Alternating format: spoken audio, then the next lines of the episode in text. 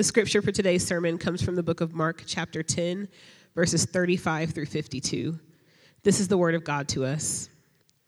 And James and John, the sons of Zebedee, came up to him and said to him, Teacher, we want you to do for us whatever we ask of you. And he said to them, What do you want me to do for you? And they said to him, Grant us to sit, one at your right hand and one at your left, in your glory. Jesus said to them, You do not know what you are asking. Are you able to drink the cup that I drink, or be baptized with the baptism with which I am baptized? And they said to him, We are able. And Jesus said to them, The cup that I drink, you will drink, and with the baptism with which I am baptized, you will be baptized. But to sit at my right hand or at my left hand is not mine to grant, but it is for those for whom it has been prepared. And when the ten heard it, they began to be indignant at James and John. And Jesus called to them and said, You know that those who are considered rulers of the Gentiles lord it over them, and the great ones exercise authority over them. But it shall not be so among you. But whoever would be great among you must be your servant, and whoever would be first among you must be slave of all. For even the Son of Man came not to be served, but to serve, and to give his life as a ransom for many. And they came to Jericho. And as he was leaving Jericho with his disciples and a great crowd, Bartimaeus, a blind beggar, the son of Timaeus, was sitting by the roadside. And when he heard it, that it was Jesus of Nazareth, he began to cry out and say, Jesus, son of David, have mercy on me. And many rebuked him, telling him to be silent. But he cried out all the more, Son of David, have mercy on me. And Jesus stopped him and said, Call him. And they called the blind man, saying to him, Take heart, get up, he is calling you. And throwing off his cloak, he sprang up and came to Jesus. And Jesus said to him, What do you want me to do for you? And the blind man said to him, Rabbi, let me recover my sight. And Jesus said to him, Go your way, your faith has made you well. And immediately he recovered his sight and followed him on the way. This is the word of God to us.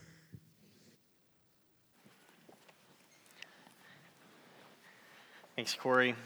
Good morning, everyone. We made it an hour more of sleep. Some of you wanted to come to the nine, you missed it, but we're glad that you're here. You're welcome. Um, if I haven't met you, my name is Dylan. I'm our pastor for community and mission here. And uh, thus far in the series, we've worked our way through a whole lot of Mark, and we're in a really exciting part where we're going to see his final, Jesus' final um, healing miracle. And at, after this, we're into Holy Week. So I'm going to pray for you. You please pray for me, and we'll dive in. Father, uh, we're so grateful to get to be here in your house with your people, and we're grateful to get to open your word. But we do ask, uh, through the power of the, your Holy Spirit, would you help us to understand it? Would you open our eyes to it? Would you open our hearts to it? Would you show us your way here? And, and Jesus, I just ask that all of us would leave transformed because of your power. In Jesus' name, amen. I made a pretty dumb mistake when I was 16. Um, I just gotten my driver's license.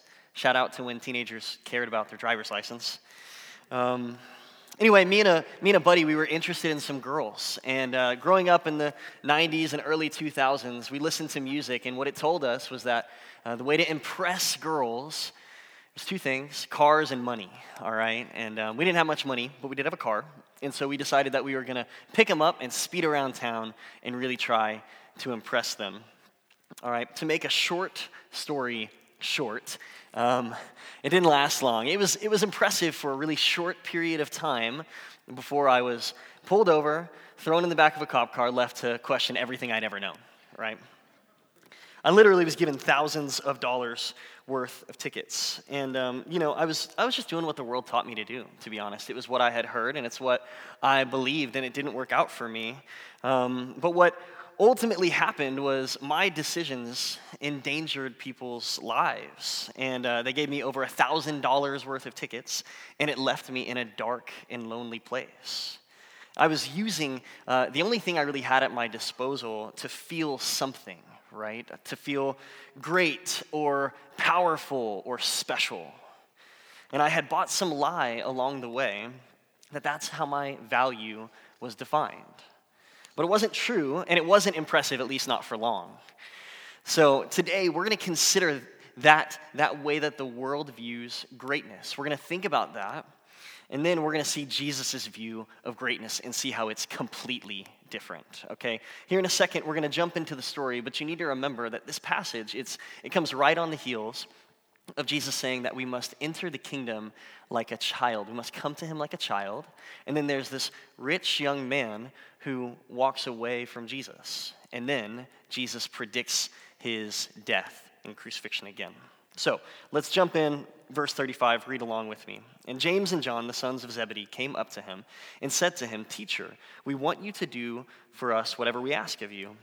And he said to them, What do you want me to do for you?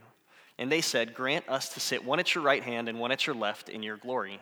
Jesus said to them, You do not know what you are asking. Are you able to drink the cup that I drink, or be baptized with the baptism with which I am baptized? And they said to him, We are able. And Jesus said to them, The cup that I drink, you will drink, and the baptism with which I am baptized, you will be baptized. But to sit at my right hand or at my left is not mine to grant. It is for those who, for whom it has been prepared. And when the ten heard it, they began to be indignant at James and John.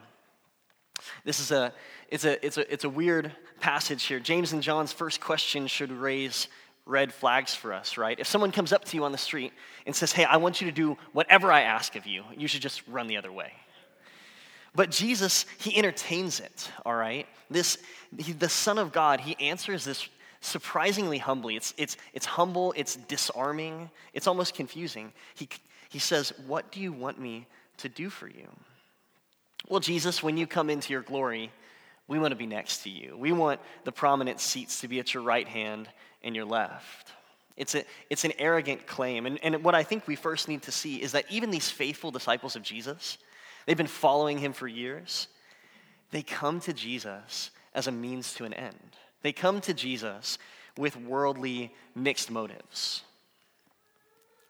Now, here's what's fascinating Jesus, I think, really politely just explains to them that they don't know what they're talking about. He asks if they can drink the cup that he drinks or endure the baptism that he will endure, and they say, Yeah, we can, right? The arrogance that we see time and time again from the sons of thunder here. And of course, just before this, Jesus has predicted the way that he would be condemned, killed, and rise from the dead. And so when he speaks about this baptism, he's talking about the chaos and the calamity that he's about to endure as he walks to the cross. And when he talks about the cup, he's talking about the cup of judgment of God that he willingly will drink on behalf of other sins in death, in his death.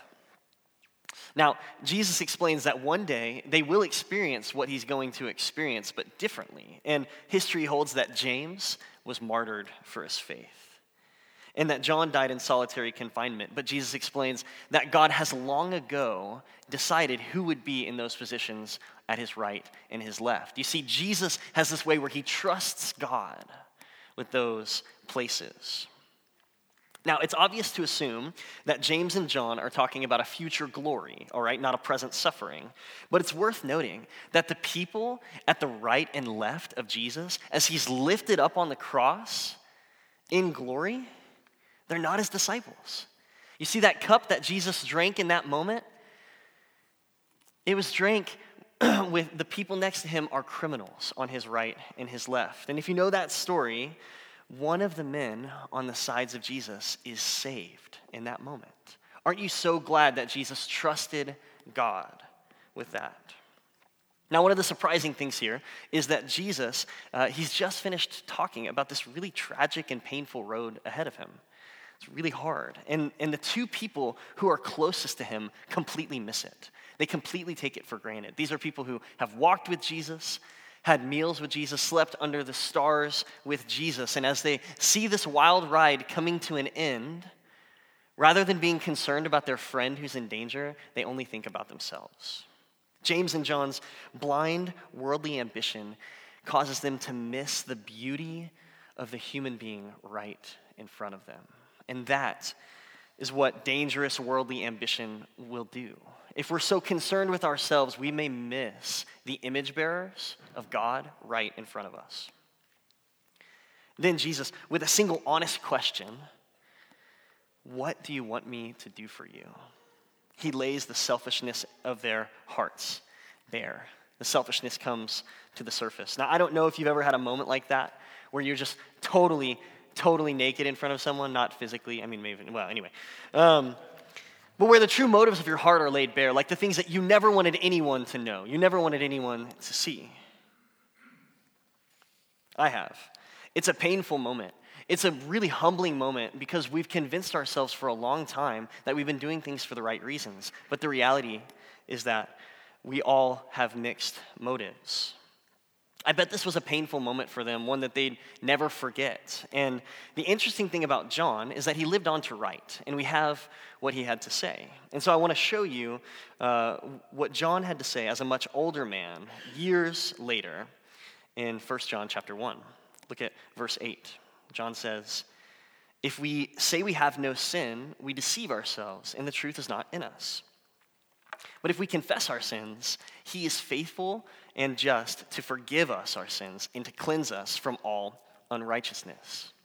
Doesn't this just sound like a changed man? No longer the son of thunder, no longer filled with worldly, unhealthy ambition, but humbled.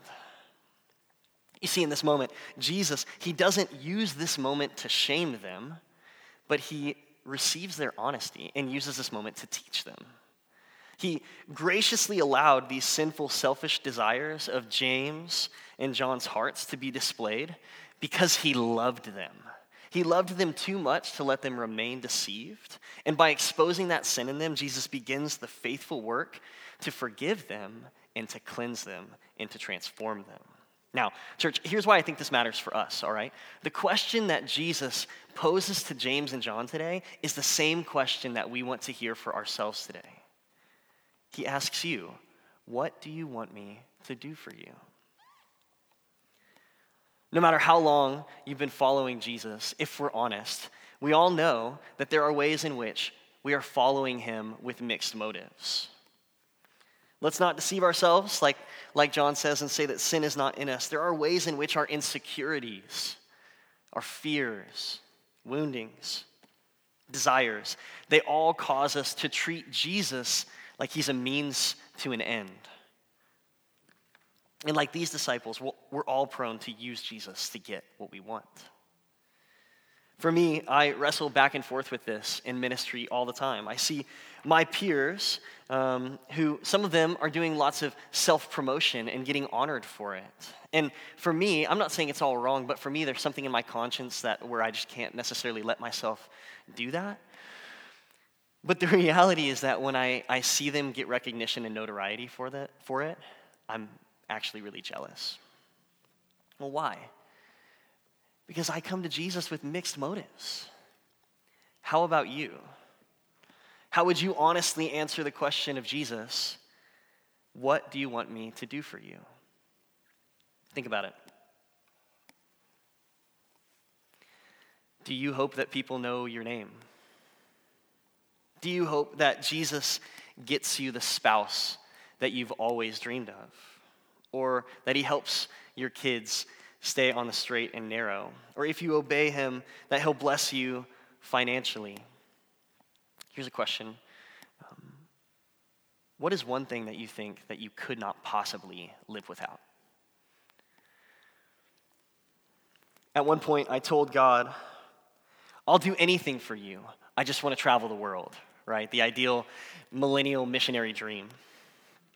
And um, Jesus, he was so gentle, and he gently reminded me that one day there'll be a new heavens and a new earth. And so instead of using him to get what I want, I can just trust him and trust that he's good. And here's what I want you to see so much of this comes down to an issue of trust, it comes down to an issue of faith. God, are you enough for me if I don't realize my dreams? Are you enough for me if my kids don't stack up or if I don't have what I want or I think that I need? Do we trust Him? When we lack faith, we live by fear and we seek to control and position and posture like these disciples do to secure our place in the world. So I want to give this to you. Pay attention to your fear. Pay attention to where you get angry, because that is often where our faith is the weakest. And just like Jesus met these disciples, I think that is exactly where Jesus wants to meet us in the weakness of our faith and in our place of fear. And so, the invitation for you today is to hear the question of Jesus What do you want me to do for you? And to be honest and to trust Him with your desire. And I think what you'll see is that Jesus is gracious enough to receive our answers and to help us acknowledge these gaps of faith, and then to use that to cleanse us and show us a better way. All right, let's look back at the text and see how gentle Jesus is with their honesty and how he corrects them. Verse 42 And Jesus called them to him and said to them, You know that those who are considered rulers of the Gentiles lord it over them, and their great ones exercise authority over them. But it shall not be so among you.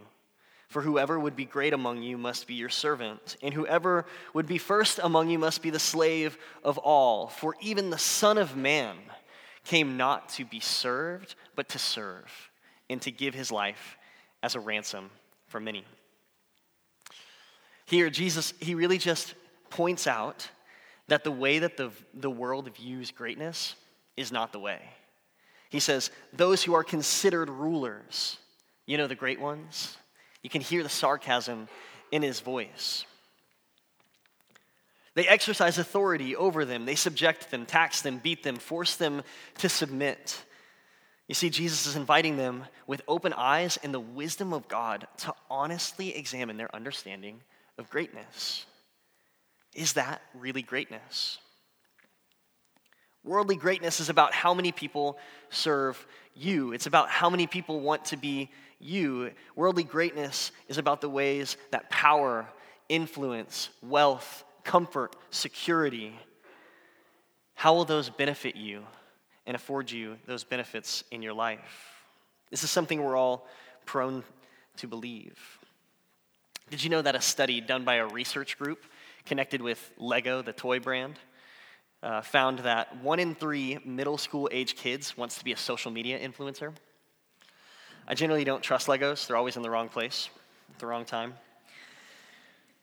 But it's eye opening, and we could say that this is just the kids, but the kids are always a reflection of us. Somehow, in the deep, uh, you know, the deep parts of our heart, we teach them that wealth and power and influence is what it's all about.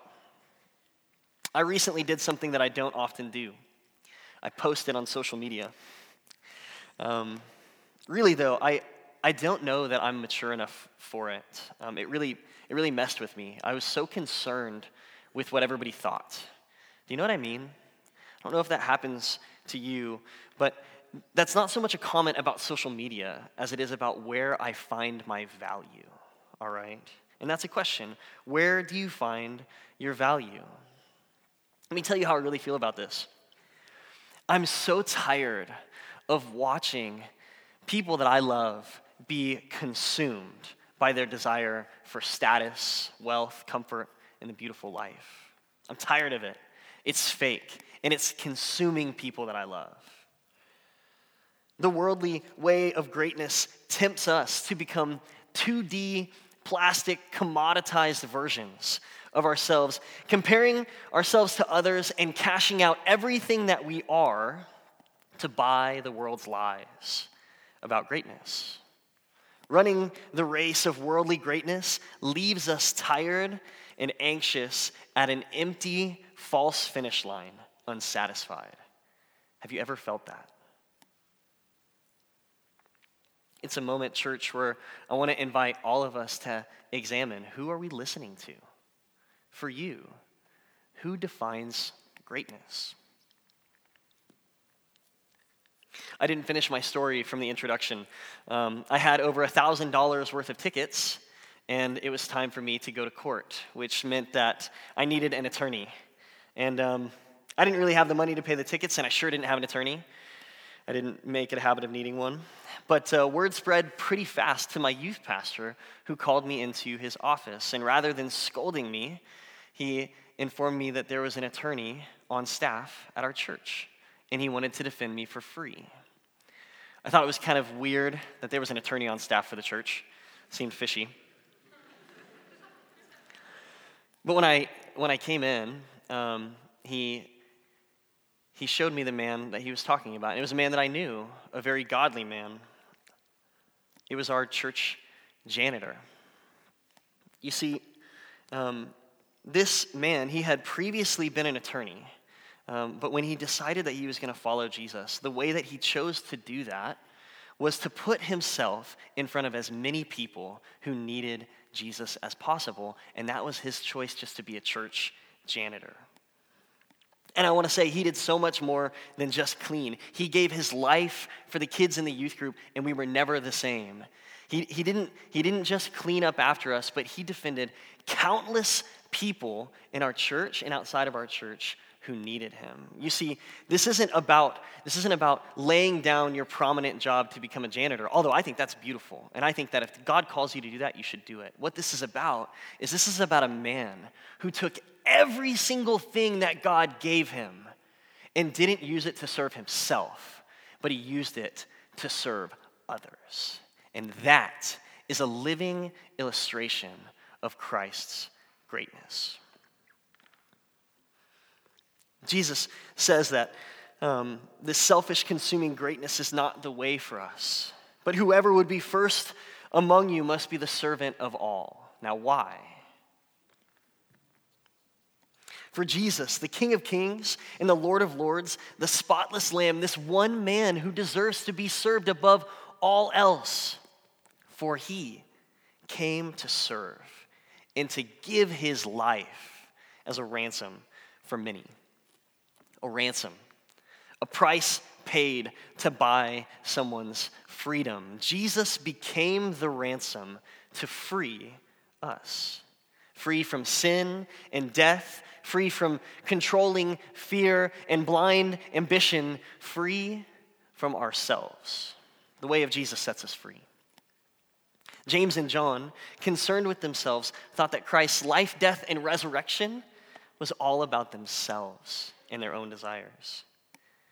And I want you to see that slavery to self will cause us to miss the gospel. But that's not the gospel. Jesus freed us so that we could serve others. Jesus, He didn't free you so you could live your best life now, but He became your ransom so that you could be a servant, just like Him. Now, uh, we're going to look at the last portion of our text, and I want you to see that Jesus doesn't just teach us this, but he models it for us. Look at verse 46. And they came to Jericho. That's an important detail. And as he was leaving Jericho with his disciples and a great crowd, Bartimaeus, a blind beggar, the son of Timaeus, was sitting by the roadside. And when he heard that it was Jesus of Nazareth, he began to cry out and say, Jesus, son of David, have mercy on me. And many rebuked him, telling him to be silent. But he cried out all the more, Son of David, have mercy on me. And Jesus stopped and said, Call him. And so they called the blind man, saying to him, Take heart, get up, he is calling you. And throwing off his cloak, he sprang up and came to Jesus. And Jesus said to him, What do you want me to do for you? And the blind man said to him, Rabbi, let me recover my sight. And Jesus said, Go your way, your faith has made you well. And immediately he recovered his sight, and he followed him on the way. This is one of my favorite stories from the Bible. You see, Bartimaeus, he's blind. He's lived his entire life in darkness, and every day he needs help to get to the roadside just so he can make it another day. He owns one thing a cloak. And when he gets to his spot, he lays it down so that people passing by can throw coins into it. And at the end of the day, he gathers up his cloak and all of the coins from that day. And he goes home, wherever home is. And I imagine he had many dark and hopeless days. But this man, this blind beggar, was a man of hope. He was a man of faith. At some point, he heard of this miracle worker he heard of a man who claimed to fulfill the prophecy from the book of Isaiah that the blind would recover their sight. Some people believe this man to be the Messiah, who is supposedly a descendant of the king of King David of old. And this blind man, he may have heard a very popular parable from this rabbi, a parable where a good Samaritan man cares for a man beaten along a specific road. That road between Jerusalem and Jericho, his home. So this blind man places himself as close to that road as possible, potentially for days, for weeks, for months, and then he waits. And one day, out of the darkness, he hears that he is coming. This miracle working Messiah is coming.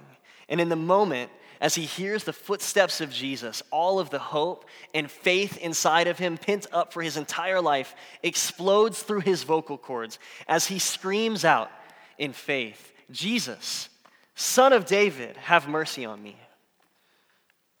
And the crowds believing, just like worldly greatness would tell them, that Jesus is a great Messiah on a great mission and he doesn't have time for you. They try to shush him. But he calls out again Jesus, Son of David, have mercy on me. And Jesus, the greatest man to ever live, calls this blind beggar to him. And unlike the rich man that we discussed last week, who wouldn't part with his possessions, this man, this blind beggar, leaves everything he has behind as he casts off his cloak. And he runs to Jesus like a little child. And this Jesus, this greatest man to ever live, says what only a servant would say, the same thing he said to James and John What do you want me to do for you? Rabbi, let me recover my sight. And then Jesus says, Go your way. Your faith has made you well. And as Bartimaeus opens his eyes, what's the first thing that he sees? The beautiful, compassionate face of Jesus. Jesus doesn't even ask anything from him. He says, Go your way. And, and Jesus models this true greatness as he makes himself a servant of the blind beggar, Bartimaeus, and he is changed forever. Listen to this. Most time we don't know the names of people in stories when they're healed. We don't know their names, but we know the name of Bartimaeus. And that's because in this final healing story of Jesus, this man, he does not go his own way. He goes the way of Jesus. Most experts agree that we know his name because he followed Jesus to Jerusalem to his death, to Jesus' death, and then he became a vital part of the church. Bartimaeus was a beggar trapped in his physical blindness. But I also want you to see that James and John were beggars too. They were blinded and trapped inside themselves. But Jesus, taking the lowly place of a servant, became the ransom to free those blind beggars and help them see the way of true greatness, the way of Jesus, that it is a path of a servant. So, church, can we be honest? We too are blind beggars, freed by Jesus, not so that we may serve our own interests any longer but that we may, like him, become a servant to all. Notice that servant, it's not a verb, all right? It's not something that Jesus calls us to do once a month. And I'm all about serving, I'm all about helping out with different initiatives in our city, and that's important. But, but servant is a noun, it's, a, it's an identity that we are called to have and to take on, just like Jesus. This is a gospel identity issue. Now, um, I want to talk a little practically about what this looks like. Um, Jesus gives us a good model here for what it means to be a servant. He is going about his task for the day, and the opportunity arises because Jesus is interruptible. The greatest man in the world, on the greatest mission of all time, is interruptible. Are you? It's really convicting to me. Sometimes I pack my schedule and I'm so overcommitted that I cannot be present for anyone who has needs of me. So I want to ask you this question Where are you feeling the invitation from Jesus to this true greatness of being a servant? All right, I want to talk about this in, in two quick ways. There are really extraordinary ways to do this, and we'll talk about that in a second. But there are also really extraordinary ways that are truly ordinary. Like, for example, um, when Jesus stops and says, What do you want me to do for, for, for you? It makes me think about whether or not I'm even patient enough with my own children to do that, right? That's an extraordinary way to be a servant, is to be a parent. Um, there are the, the ways of we are called to love and serve your spouse in ways where you lay down your life for them. Maybe in massive ways, maybe in ways that you get written up in a news article about, but more than likely in very ordinary ways, right? Jesus is a servant in ordinary ways. I'm thinking about if, for many of us that just work very ordinary jobs, working your job in a way that glorifies God as you serve in that role, all right? There are, there are powerful, ordinary ways to be a servant. Now, I also want to talk about some extraordinary ways. And I'm, I'm going to share some stories here in a second. And I don't share them because I think that we're unique or, or that our church is really special. I think that our church has a lot of ways to grow. I can tell you most of them. But I want them to stir your faith. And I want it to push us further as we accept Jesus' identity of servant. All right? There are teachers in our church right now who are currently letting homeless students of theirs live in their homes with them, with their families. There are people in our church that every single week buy groceries for people who are less fortunate. There are people, there are families in our, in our church that have filled up the empty rooms in their house with foster children.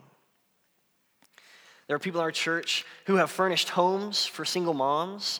There are some that write hand encouraging, that handwrite encouraging notes to nurses every single month and deliver them to hospitals. There are a few people in our church who visit the elderly in nursing homes. People still do that, by the way. We should do that. I know of um, businesswomen and businessmen in our church who are brilliant, and they are leveraging, leveraging every single ounce of profit and genius that they have to give other people's other people jobs and mentor them. There are lots of people in this church right now that don't just attend church for their own needs, but they attend church so that they make it their mission here that every single kid would hear the good news of Jesus. Or that as people walk through the doors, every single person will receive a smile. And that this place is hospitable for anyone to hear the good news of Jesus. We have empty nesters in our church joining community groups full of young people because they want to mentor them. I love that. And um, there are community groups in our church that host regular meals for the homeless. They serve them, and then they sit down and they eat with them, and they even throw uh, they throw parties for them when they get job interviews. I think that's beautiful. Now, um, some of you Maybe your wheels are spinning. Maybe if you're a contractor, or maybe you have skills with financial management or maintenance, you may be feeling drawn to offer those who have need. Um, if you're a stay at home mom, maybe you feel called to widen the net of people that you invite to your kids' playdates to include those who you think may be on the outside. Or maybe you're a young single person and it's time for you to coach a kids' sports team. That way they have mentors. But this is a question I want all of us to ask today. Where are you feeling the invitation of Jesus to the true greatness of being a servant? Church, may, may we be a people who have been ransomed from ourselves, freed to follow Jesus and, like him, to be servants of all. And I believe this. I believe that if we do that, if we follow him, lives will be changed. I believe that our lives will be changed, but the lives of many people in our families, in our communities, in our city will never be the same. So, for all in the room today, whether you've been following Jesus for years or you don't follow him now, can you see that apart from Jesus, we're all just blind beggars? And I want you to hear the humble man, Jesus, the King of Kings and the Lord of Lords, ask you the question What do you want me to do for you? And may we all, like our brother Bartimaeus, have the right answer of Jesus, Son of God, have mercy on me. If you're not a follower of Jesus today, I want you to see that you're not too far from him. This Jesus, this man, this God, he hears the cries of the lowly, he calls them to him, he looks them in the eyes, and he heals them. He hears you. In church, lastly,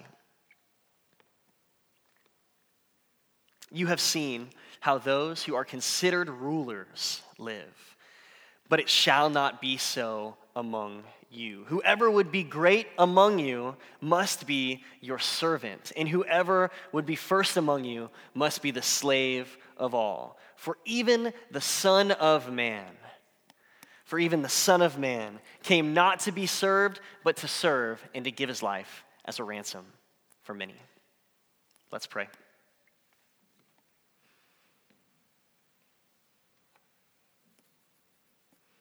Jesus, we're so humbled by the way that you've humbled yourself. You are the picture of true greatness, and, and you gave everything that you have to ransom us and to free us. And Jesus, I ask that through the power of your Spirit, that you would purify us of our own worldly desires.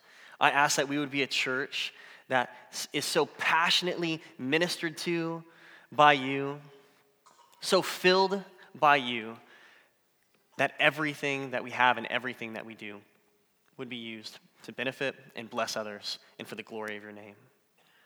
Jesus, it's in your name we pray. Amen.